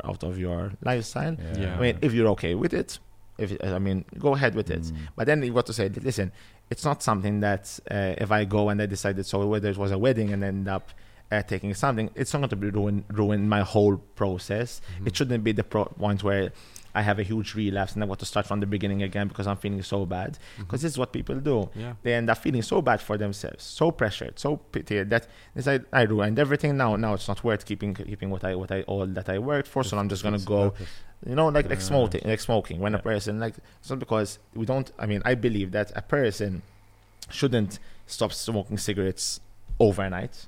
Right? It's a process. Remember that a cigarette is something that a person looks forward because it's kind of a pleasurable thing for them. So if you just take away that pleasurable thing, in fact, we see that a lot of people who end up cutting cigarettes out overnight end up gaining weight because their body goes haywire, right? It was a hormone. It was a hormone release for them. It used to release the endorphins when they used to just relax, you know. And what happens that exactly after they just stop the cigarettes, they end up becoming more anxious, become a bit more nervous, ending up eating more food because then they just want to satisfy their hormones with just food, and they start increasing the weight. And at some point they give in again, and so for example they take one, they end up going back to either what they were before or worse. Right? So it's very important that everything is a process, and you have to learn, and every individual is different. One man's meat is another man's poison. Okay, so whatever works for one person might not work for another. So every person should be catered for psychologically for their particular goal or whatever they'd like to achieve, right? So coming back on to, and it can apply for everything. So if it's even just the obese, obesity, when we're talking about food, it's okay that every now and then you can go into again taking some that you really missed. The most important is that you acknowledge it, you accept it, you enjoy it. Once it's done, it's over, you're back onto your face. Right? And this is what you try to instill into a person's client. Then you have people who literally go into extremities. So they say, for example, listen, I choose that I do not want to participate in that event, or I choose that I don't want to go, or everyone has their own ways of how they can avoid it. So for example, if I have plenty of friends who drink alcohol, but I believe in myself that when I meet them, I can still have a great time without involving any alcohol in my system. But and then just having the exact fun time with them, right? But I would not. It's funny when you don't drink and you watch everyone else drink around you, because you're just like, oh my God, these guys are idiots. I've done it before with my friends, and just seeing them trying to debate, I was like, you're both saying the same thing. It's funny watching them. Yeah. I'm like, I can continue with them, but I can still choose to eliminate it from my system, and I'm fine with it. And now, so long as they're fine with it, if I see that my friends have a problem with me not drinking, which I do not, then I should change my friends. Yeah, right. So, it's true. And they're happy. We're happy. We're having a good time. So, but if a person, for example, feels that, going back onto an obese client, if they're so weak and they cannot control their urge to take the food, so then they should not approach a buffet, or they should not, for example, attend an event where their chances are that if they are still weak psychologically, that has a higher chance of relapse. So listen, I prefer not going for now. When I feel stronger, when I feel better about my weight, when I feel I can sort of build up that more self-confidence, self-esteem to say no, or control at least, and then I start going. That is the fun part of the psychological aspect of this. That's why fitness is a beautiful thing, because you go so personal into people's lives and try to understand the way they think, and you try to match and try to create. This is where creativity and innovation comes in, trying to create a system where you want to have the individual based on what they're saying, not on what you've learned. Okay, so our job is not just textbook. Textbook gives us a very basic foundation tools, but then it's how we apply it is very personal. That's where experience is important in the job, because some things then work. You can apply what you've learned to the people, but then it might completely not work, and then you've got to eliminate everything and then start over. And then you've got to be mindful in what you said, what you did, what worked, what didn't work. So it is a continuous thing, that is why it is very important that personal trainers out there have to keep on working on their CPD. Okay, so they continue learning professionally. CPD is continued professional development. Oh, I see. Okay. So they have to continuously, every year at least, attend a course, attend seminars, conferences, symposiums, whatever it is that is going to keep them within their game. And always being updated with knowledge. So, you know, research papers and books and whatever it is. Yeah. Applying research and evidence together, right? Yeah. Practice and evidence go together. So okay, nice. Yeah, couldn't agree with you more. Yeah, it's really interesting. And what are some common myths that you come across? Common myths that I come across. Okay, so lately I remember client asked me how fast will it take me to see the results? I mean, results of losing weight. Basically, this is something I never did in my job. I never guaranteed results because the results are not based on, I mean, it's based on good advice and good knowledge, but it's not the 100%. I mean, clients spend a minimum amount of time with us. As soon as they leave the door, it's completely on their own. Yeah, they're completely on their own. So what they do behind the door, behind the scenes, behind the curtain, is going to affect what they're going to do. We are there to provide them with the tools, skills that they need to overcome, to reach their goals. But at the same time, they have to walk their walk, right? So I can never say, a client tells me, how long will it take me to see the results? And I tell them, okay, how long is it going to take you to see the results? So you're going to tell me. Well it's going to take you. Flip it back on that. Right? You're going to tell me. So the amount of dedication that you actually put into this work is the amount of results you're going to get out of it. True. Okay, so if you train every day, if you do apply your commitment every single day, the chances are that you're going to see results fast. Probably from next week or in a couple of hours or a couple of days, you're going to see a huge change. But this all depends on you. I mean, I cannot give you the answer. I mean, you are you. So it's a very question that we get. But then I'm thinking, listen, no, you're going to tell me how long you're going to take the results, or am I going to reach that level? Are you going to reach that level? And this is what we work for. You putting out the money, you putting out the energy. Or are we going to come to the point where you're going to press a restart button when this is all over? I mean, I might not be your first personal trainer. I might not be your next gym membership. So what's going to happen when you fail? You're going to press the restart button. You're going to find a different trainer. You're going to find a different gym just to start over without analyzing what you failed in. Yeah, okay. Right? So analyze where you went wrong. What happened? That is where you've got to be mindful. A lot of people start believing Mondays. All right, now I start on Monday. But why is it Monday? Why is it? Because psychologically it feels better. Right, okay, but why not start from today? Yeah. The actions that you do today. Because then we know, and that is can easily tell us, okay, so a client needs a goal to get started. Yeah. So we know that Monday is going to be, okay, because I know that Monday is going to be my first. Okay, no problem. But start and be mindful as in what you are doing and how you are doing it. Yeah. So that when you come to the point where you're going to give up, you have to understand your process. It's a very good thing. Another a lot of self-analyzing needs to happen. A lot. I mean, this is the best part of our job. Another myth. When it comes to muscle building, we get a lot of people asking us how big they can get, how long does it take to put on muscle. Again, it all builds down to around the equation. So if you do put in everything, so whether it's sleep, whether it's the nutrition, the lifestyle, the exercise, it's all a combination of trying to make everything at its 100%. So if you're eating right, if you're sleeping well, if you're recovering, if your program is periodized, if it's planned the way it's supposed to be, so you're not overtraining, you're not overdoing it, your body should be growing at its own pace, right? So don't force results. Enjoy the process. Yeah. Is overtraining, is that a common thing? A very common thing. Really? Okay. Unfortunately, it's something that people wouldn't realize until it happens. Yeah. Right? So, and it comes from a lot of planning, improper planning. So a person who is not guided well, but is continuously using the joints over and over again till the point where their body can't even recover. There's not enough time to recover. So it does damage to joints, ligaments, tendons, lack of sleep. We become... Is that then, do you have to insert like rest days or just be aware? I mean, how do you prevent overtraining and how do you make people aware of it? The most important is that the training is planned to the point where if you have, for example, high intensity sessions, followed by, there should be a day of recovery, right? Should be a days where you say, listen, if I'm lifting on more power events, next day should be followed by a lighter exercise or more rest. So you can exercise in across numerous days following each other, but you just need to ensure that you're, I mean, it's common sense, working different muscle groups or just different intensities. Or you can. And the problem is, I was overthinking, is doing too much too soon, and not allowing the time of recovery.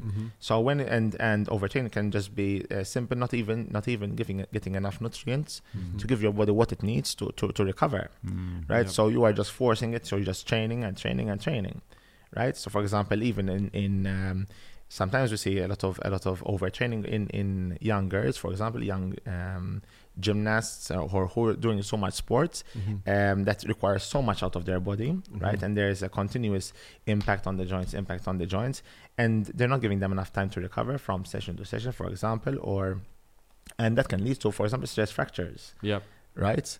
Stress fractures is because it's not giving enough time to get the joints back to where they're supposed to, or when they're supposed to be growing. There's not being enough time to allow them to grow. So it's very important that we have to understand stress fractures in the back, things like that. Or, yes, yeah. In fact, my problem is that I always had overtraining symptoms.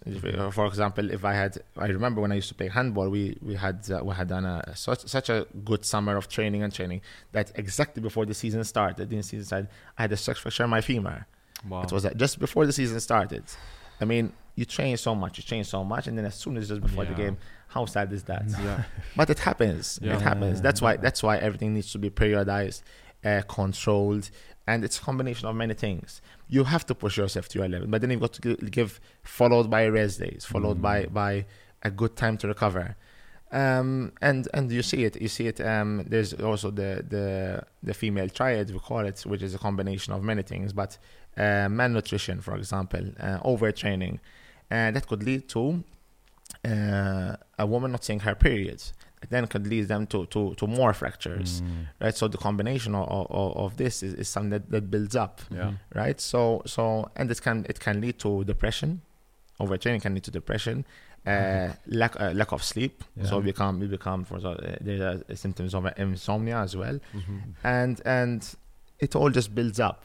So it's a condition like anything else, and it just and you might even develop the fact that you don't even want to approach your sport again if you become so how do you say? Like you start pushing your sport so much away because you became so stressed inside it that you start moving away from it, right? Yeah. I guess would it be more common in those that have an addictive personality? Are they the types that would typically overtrain? Good question. Maybe dopamine rushes. I feel like there's a lot of elements with people who just want that runner's high, they call it. I mean, success beats success, right? So in a sense, but when you see that you're improving, you just want more, and you just want more.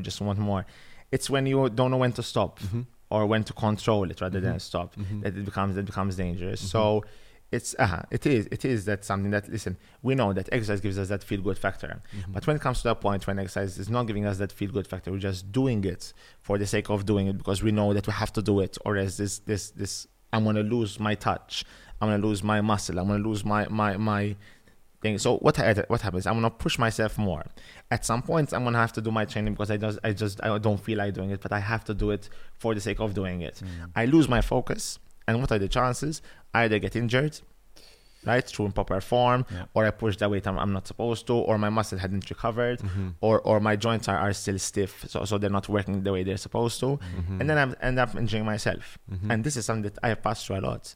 I passed through that. I say, all right, I'm not warmed up well, or I mean, these are mistakes that I've learned in the past, and I would say around 85% of my injuries were mostly based on overtraining. Really? Wow. Okay. I'm guilty as well. Really? Okay. Sure. Overtraining. Lifting too much weight, training 6 days a week, push myself more and more.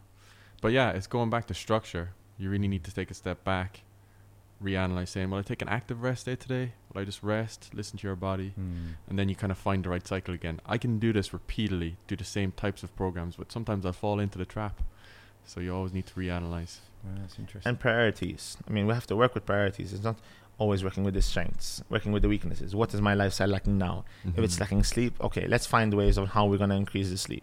Okay, because if you are training all out, if you are lifting the heaviest weights, and you are still eating well, but you're not getting enough sleep. I mean, sleep is very important for muscle recovery. And if you're not getting enough of that, it's going to be a combination. You start getting tired, you start lacking the energy to lift heavier, to push more, etc. And then it all starts coming up, right? Sleep all comes back to sleep at the end of the day. That's something even I'm becoming more aware of. And do you use any sleep trackers, out of curiosity? Myself, not really. Yeah, I know I sleep maximum of 5 hours. Mm-hmm. But I always try to get in bed. 5 hours? 5 hours. Really? That's quite short. Maximum. Wow, that's super short. Yeah. Maybe you have that genetic where you can... But with 5 hours, I can work well. Yeah. The most important is that I'm asleep before midnight. Okay. Mm-hmm. There's this trend I've heard, it's myth. An hour before midnight is worth 2 hours after midnight. Really? And I know, and that really affects me. If I sleep just... psychologically, I sleep just a minute after midnight. Yeah. I know that the next day I'm just gonna feel really tired throughout the day, and I feel it. So if I'm in bed before midnight and I wake up every day at 5 because I'm opening up the gym at 6, mm-hmm. right? I feel that I have a good sleep to get me through the day. I might have a bit of energy drops in the midday, so I'll do well if I had a siesta time. Mm-hmm. But your Maltese siesta. I'd love it, but I used to do it before. Nowadays I don't, so I feel it. And then I know that at the end of the week, Friday night is the toughest one. It's like I'm so tired on a Friday. Mm-hmm. It's like all of it has packed on. And then I try to increase my rest time in the weekend. So then I try to bring it up to 7-8 hours, but not more than 8. Okay, yeah. After 8, I feel like I'm just wasting time. Yeah, yeah. When you go into your, I think this is quite this isn't as individual, but you got your REM sleep, so mm-hmm. it's every cycles. Yeah, every hour and a half, isn't it? Mm-hmm. Mm-hmm. You drop down. So I think I've noticed that if I then sleep for 7.5 hours, mm-hmm. then I'm that's perfect actually. I wake up, I'm like, okay, I've come back mm-hmm. out of my REM, and now I'm ready to. But if I sleep at half an hour more, then I'm like, oh god, I do not want to wake up. So it's really. It's good to be able to track. I'm pretty similar that way. Yeah, it's very similar. But it's 5 hours sleep, man. I mean, 5 is and it hits tough. Me. Yeah, that I wish I can do more. And I know it's part of. I mean, even it affects my training. It affects my It affects my memory. I know that when I mean, ever since we've been out with the COVID lockdown, I mean, I see my memory has improved much more in just 4-6 weeks, and I feel it, and I feel more energetic, I feel more alert. Well, we're talking about this off air, right? Where you need enough sleep to allow your short-term memory to form into long-term memory. Mm-hmm. Exactly, so and I do feel it. I mean, I feel much better. The only problem is that I know that I close the gym at around 9:30. Right, I'm back home by 10:30, so I'm eating late. Give that chance for the food to digest, because I don't like going to bed on a full stomach, and that's around 11:30, and then you're reading a bit before you sleep, and then you're sleeping at 11:45. I mean, and then it's midnight, and then you're in bed. 5 hours later, you're up for work again in the same routine. Damn. So and then you take the rest in the weekends. That makes kind of sense. And then I try to get my rest in the weekends. Yeah. Doesn't make up for it too much, but it does do a heavy and to the gym. So Platinum Gym is your gym. How long have you had it? And it's been open since 2012, the year I graduated in the PE. It's had a change as well. We've upgraded 2 years ago. We opened up the gym as well. Now this year we just before the COVID, we just updated the studio as well. So we're turning it more into a functional training room. Mm-hmm. Basically, now we're working on the new sort of tagline: the prevent, improve, and perform. I must say, you've got some incredible taglines. I've heard at least 3 today, and I want to go and write them somewhere. and that's basically it. So. We work with many different types of clients. We've been working with, like I said before, I've got the chance to work with clients with Down syndrome, patients who had spina bifida, cerebral palsy at a very young age. Then I also got the chance to work with athletes who are training for the Olympics. Clients with many different types of conditions, coming from a psychiatrist. So my job, since dad's a doctor, I also have a good network with other surgeons, doctors, psychologists. So, and that's where I'm hoping to take Platinum. So we're trying to create this system where we can speak the same language with physiotherapists, with doctors, with surgeons. So we can try to implement the use of a personal trainer within the medical health profession. So I really want to push the level of personal training, the level of training, because we are the missing link between the professionals. So for example, if a client does an operation, has an injury, and they've done the operation, then they've done the physio. We are the people who should step in just to make sure that they are continuing their rehabilitation, that they're doing their exercise that they're supposed to, getting back into the sport that they were at, and not only that, also improving their performance in the sport. So it's a, you can say it as a prehabilitation, so preventing them from getting injured through different systems, different tests and assessments, okay? And then we're improving them, so we get them to improve in their state, so wherever they are. So if the hardest thing that we find is when a client, for example, has been squatting wrongly for a number of years, right? And then you have to break down the technique completely and then build them up again on the right technique, because it's been so embedded into the nervous system, becomes so natural that you have to literally break the system down again and get out those hours again. Really? Right? So, and this is a very common thing. It's very common. I've only just learned how to properly do a squat thanks to Denise on the other episode. I was never going low enough. I was just going, this is easy. And it's like, okay, I'm not doing it properly. And then when you start realizing how many things there are that you should be watching out for, the form, the technique, the posture, the breathing, tempo, so many things that you got to watch out for, that then you start to realize, all right, so now let's start building it up again from the beginning. And it becomes so difficult because it's been into their system. It hurts. Proper squats hurt. Exactly. Because I hate them. And we see that so many people have been not using their muscles for such a long period of time. You know, for example, they forgot how to use, for example, their back, how to squeeze, because they're so much always on the computer, tablets, mobiles, and rounding their shoulders, so they're tightening their chest, their arms, that they actually forgot how to squeeze their shoulder blades together. And people, and we see it, like, okay, squeeze your shoulder blades together, like, not elevate them, squeeze them, like squeeze the shoulder, and they're like, but I can't do it. Of course you can't do it, because you missed out so much over the years. It does come back quickly, but the funny thing is that they've missed out so much over the years. They've built so much pain around the chest, neck, headaches, tension headaches, spasms, everything. That is why before they actually doing the exercise, they've got to make sure that there is a screening going on, that they can do certain exercises. Because imagine having someone doing, for example, a pull-up, yet not knowing how to squeeze the scapulas, the shoulder blades together. Okay, what's gonna work instead? Yep. You know, and you're risking higher injury. I see. Wow. You need to create that mind to muscle. Exactly. Yeah. And that is the hardest part, getting them refiring their joints again. For example, a lot of people have very tight hip flexors. So people who sit at their desks all day can't just all of a sudden go and do a 10-kilometer run. Guilty again. Right? So, and this is something very common. Yeah. You can't go, okay, we know there are certain apps and certain online things that make you, all right, so let's start getting you into running and all this other type of media. But it's like we said before, when you're analyzing people and you're saying, listen, their hip flexors are so short that the moment they're going to try sprinting or running or doing an exercise, it's going to require their muscles to work, to elongate, they're gonna fire up an injury, or they're gonna end up compensating throughout the exercise that eventually in the long term it will lead them to an injury. Okay. Sure. Right? So that is why it's very important that before any type of participating in an exercise, there should be at least some form of an assessment. Yeah. And the easiest way they can do it most of the time is through their doctor. Yep. So their GP, which they go over very screening positions, so it's blood pressure, heart rate, maybe certain conditions, through what symptoms they reveal. Refer note is written down, handed over to the personal trainer, and personal trainer, master trainer, has to adapt according to what the medical health profession has said. And that is why we are trying to form this part of this alliance within this link. And this is where my goal is. I just want to try and push the personal trainer, the status level up a notch higher.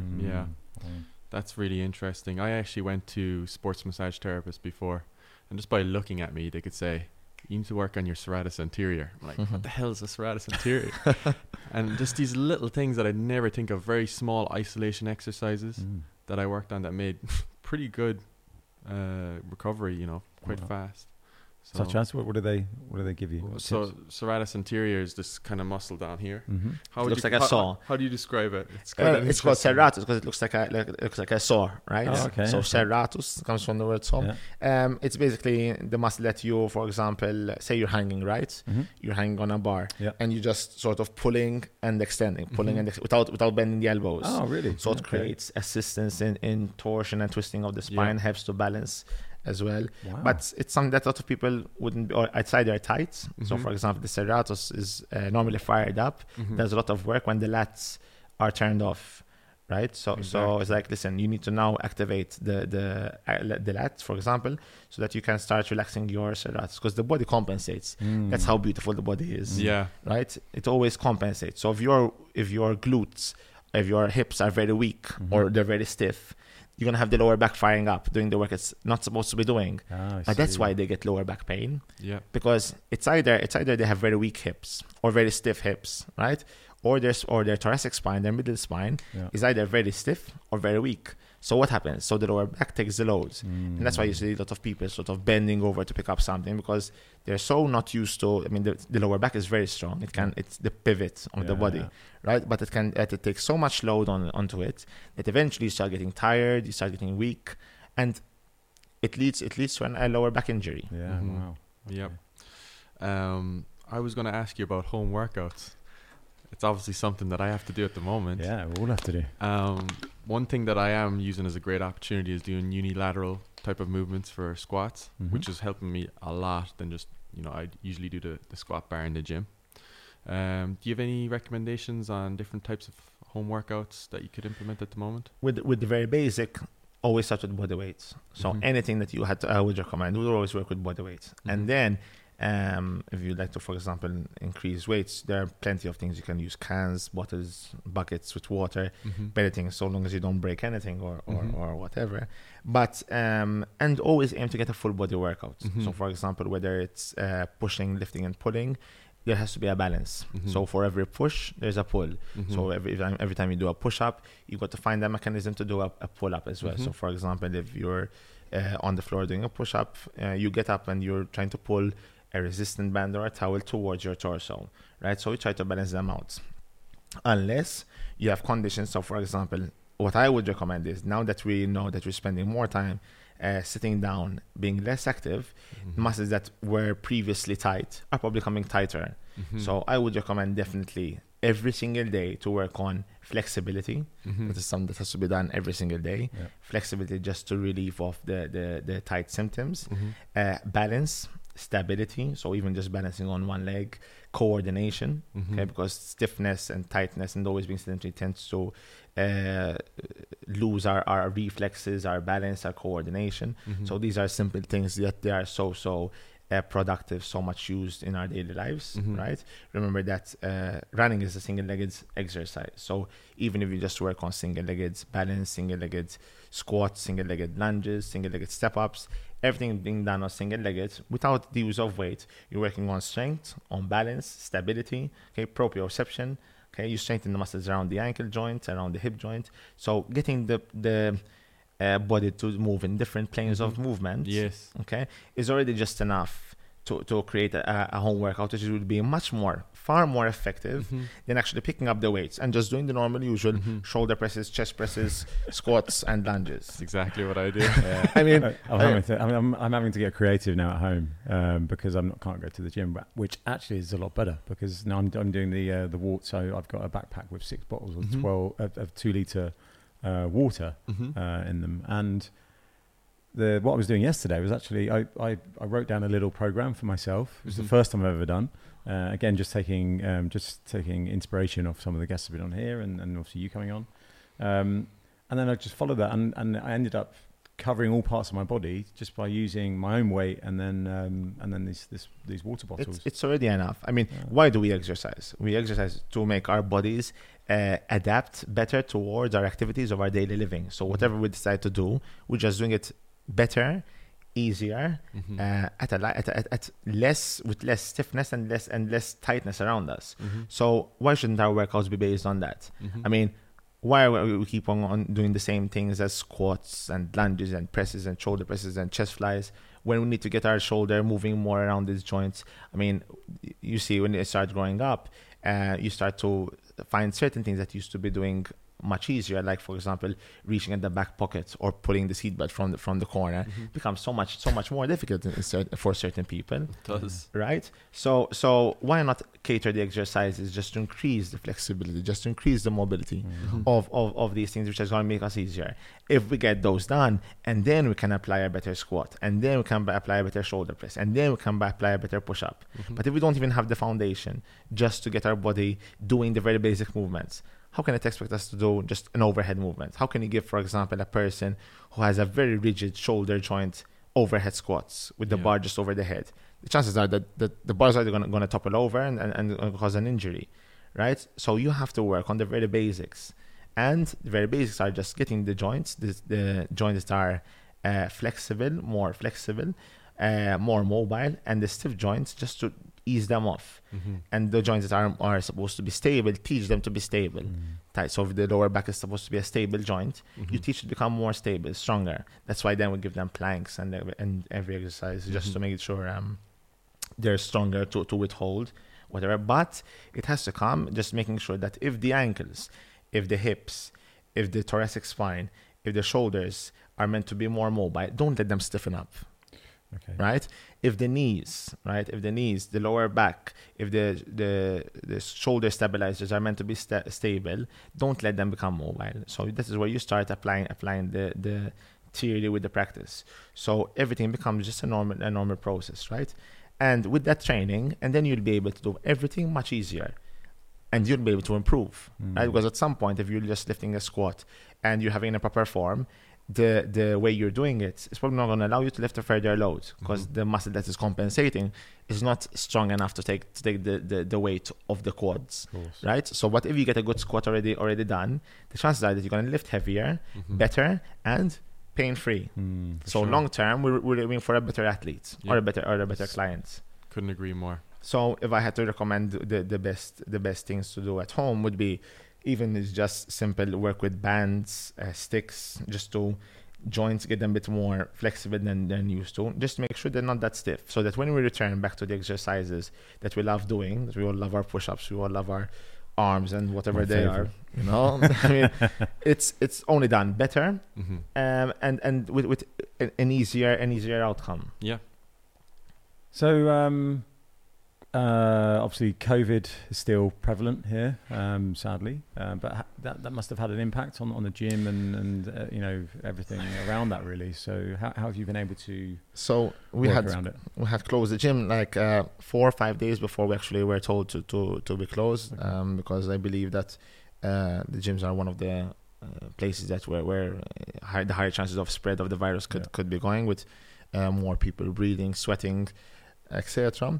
But I believe this took a very hard punch. It was a hard punch to me. I mean, just closing the doors, not knowing when we're going to open up again, or how we're going to open up again, or what are the measures going to be like, how many people we're going to be putting in, if we can keep doing group classes.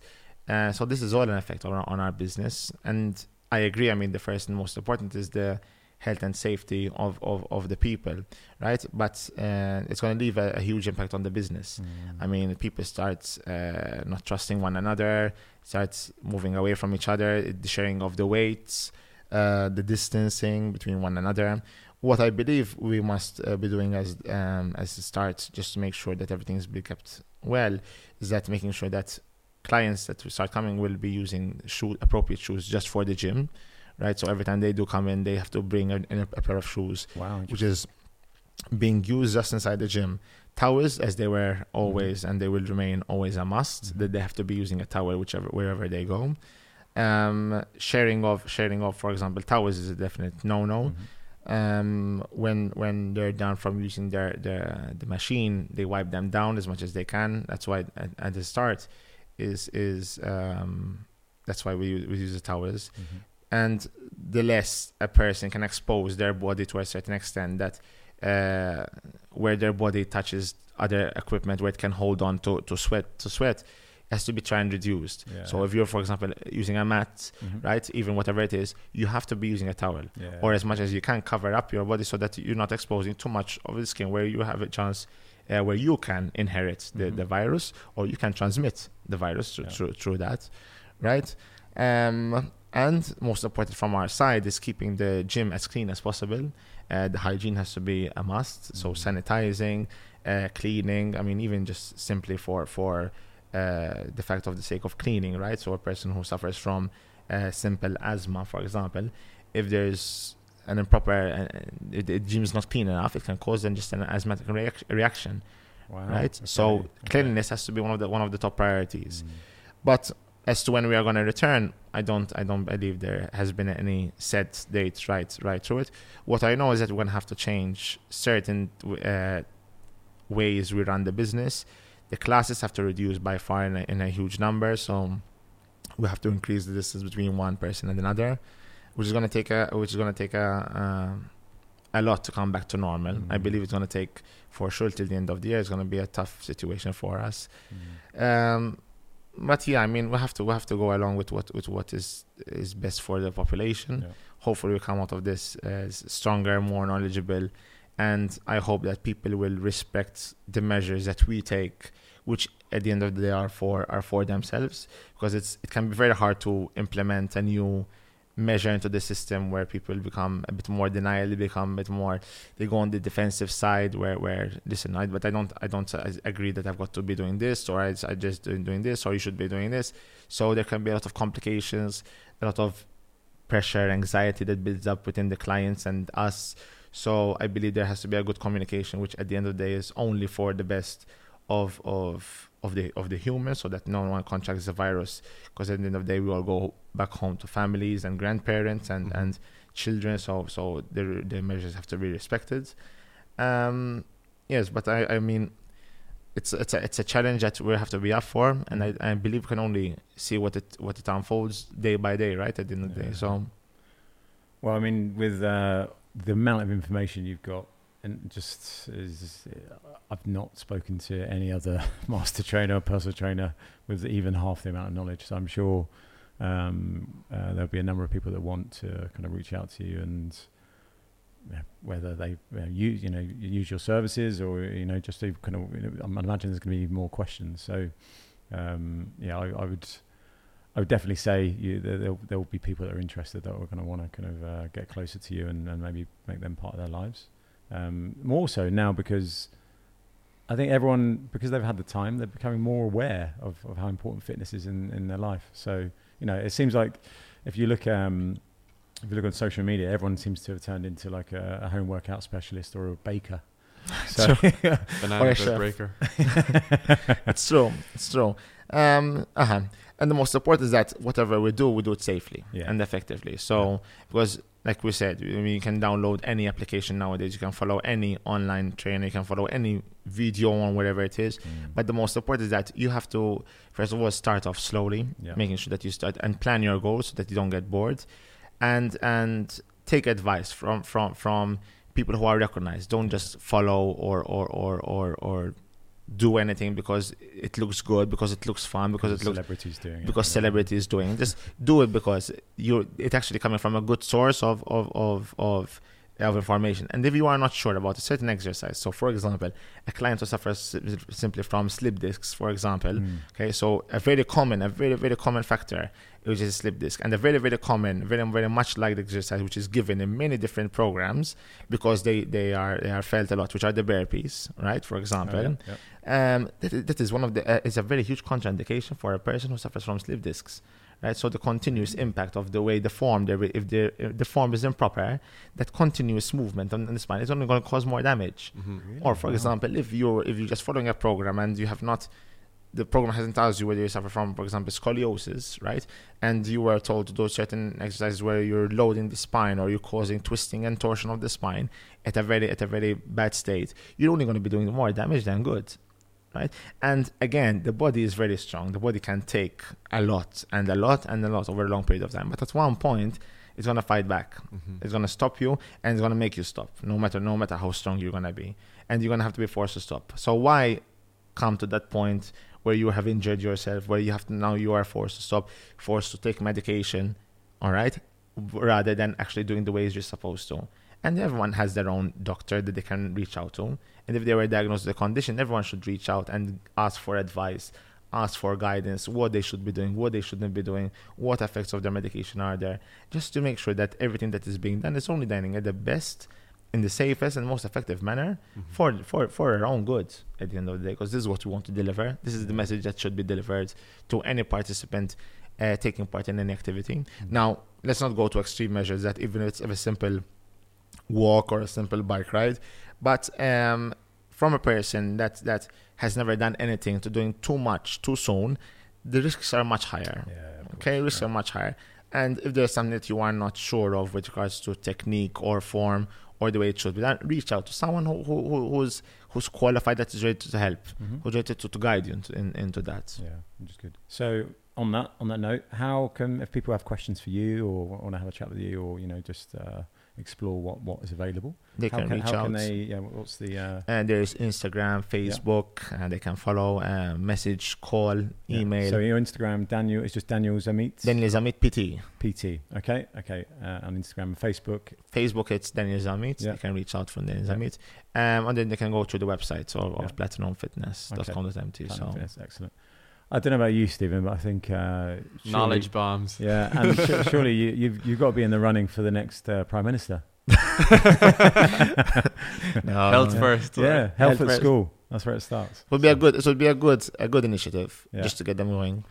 Use some good slogans. Yeah, especially the slogans are just unreal. Epic. Yeah, I love them. Yeah. Must highlight them right now. Yeah, big time. That's what we'll What's the genetics of the gun? Genetics loads the gun. Yeah. Lifestyle pulls the trigger. That's the one. Love it. Epic. Well, yeah, I mean, thanks, for taking the time. Obviously, I know you had your session earlier. Coming over here and joining us in our beautiful new studio. Thank you both for having me. This is a great opportunity. Well done for all that you're doing. Love it. And keep going. Cheers. Thank you. Thanks. Cool. All right. So for all our listeners and everything else, obviously this is our first video recorded episode in our second series. And we are on YouTube now, so please subscribe and please share the knowledge that we're both picking up on. So it's all to help you guys really. So also feedback. We love feedback. Love it. Even especially when it's public and you want to troll us, that's even the best. So please just share feedback, whether it be on Instagram. We do have an Instagram page now as well, which is dosed_podcast.